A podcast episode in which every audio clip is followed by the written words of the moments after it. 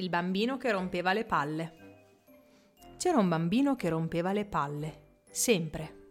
Che fossero palle di vetro, di argilla, di carta, di cuoio o di neve, lui le rompeva senza pietà e senza badare ai rimproveri e ai castighi che si meritava.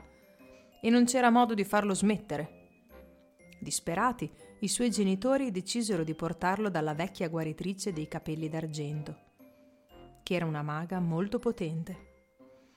Come entrarono nella stanza della donna, però, il bambino addocchiò al centro di un tavolino rotondo la sfera di cristallo della maga. Inutile dire che un attimo dopo la magica sfera era già in frantume ai piedi del tavolino. La maga dai capelli d'argento non era né dolce né tenera.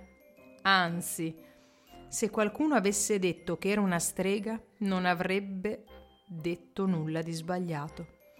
Ed ecco quello che accadde. La strega si chinò, raccolse a uno a uno i cocci di cristallo e li buttò in aria, pronunciando parole misteriose.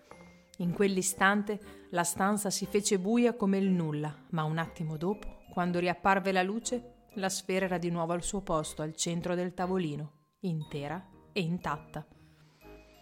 E dentro la sfera, imprigionato come un pesce in una boccia, c'era il povero bambino che non era più grande di un mignolo e si guardava attorno con una faccina stupefatta.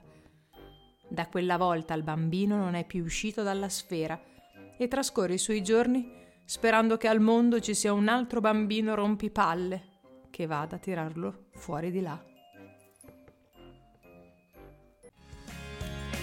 Spargi la voce, le favole dell'unicorno ti aspettano e aspettano anche i tuoi amici digli di seguirci su Spotify.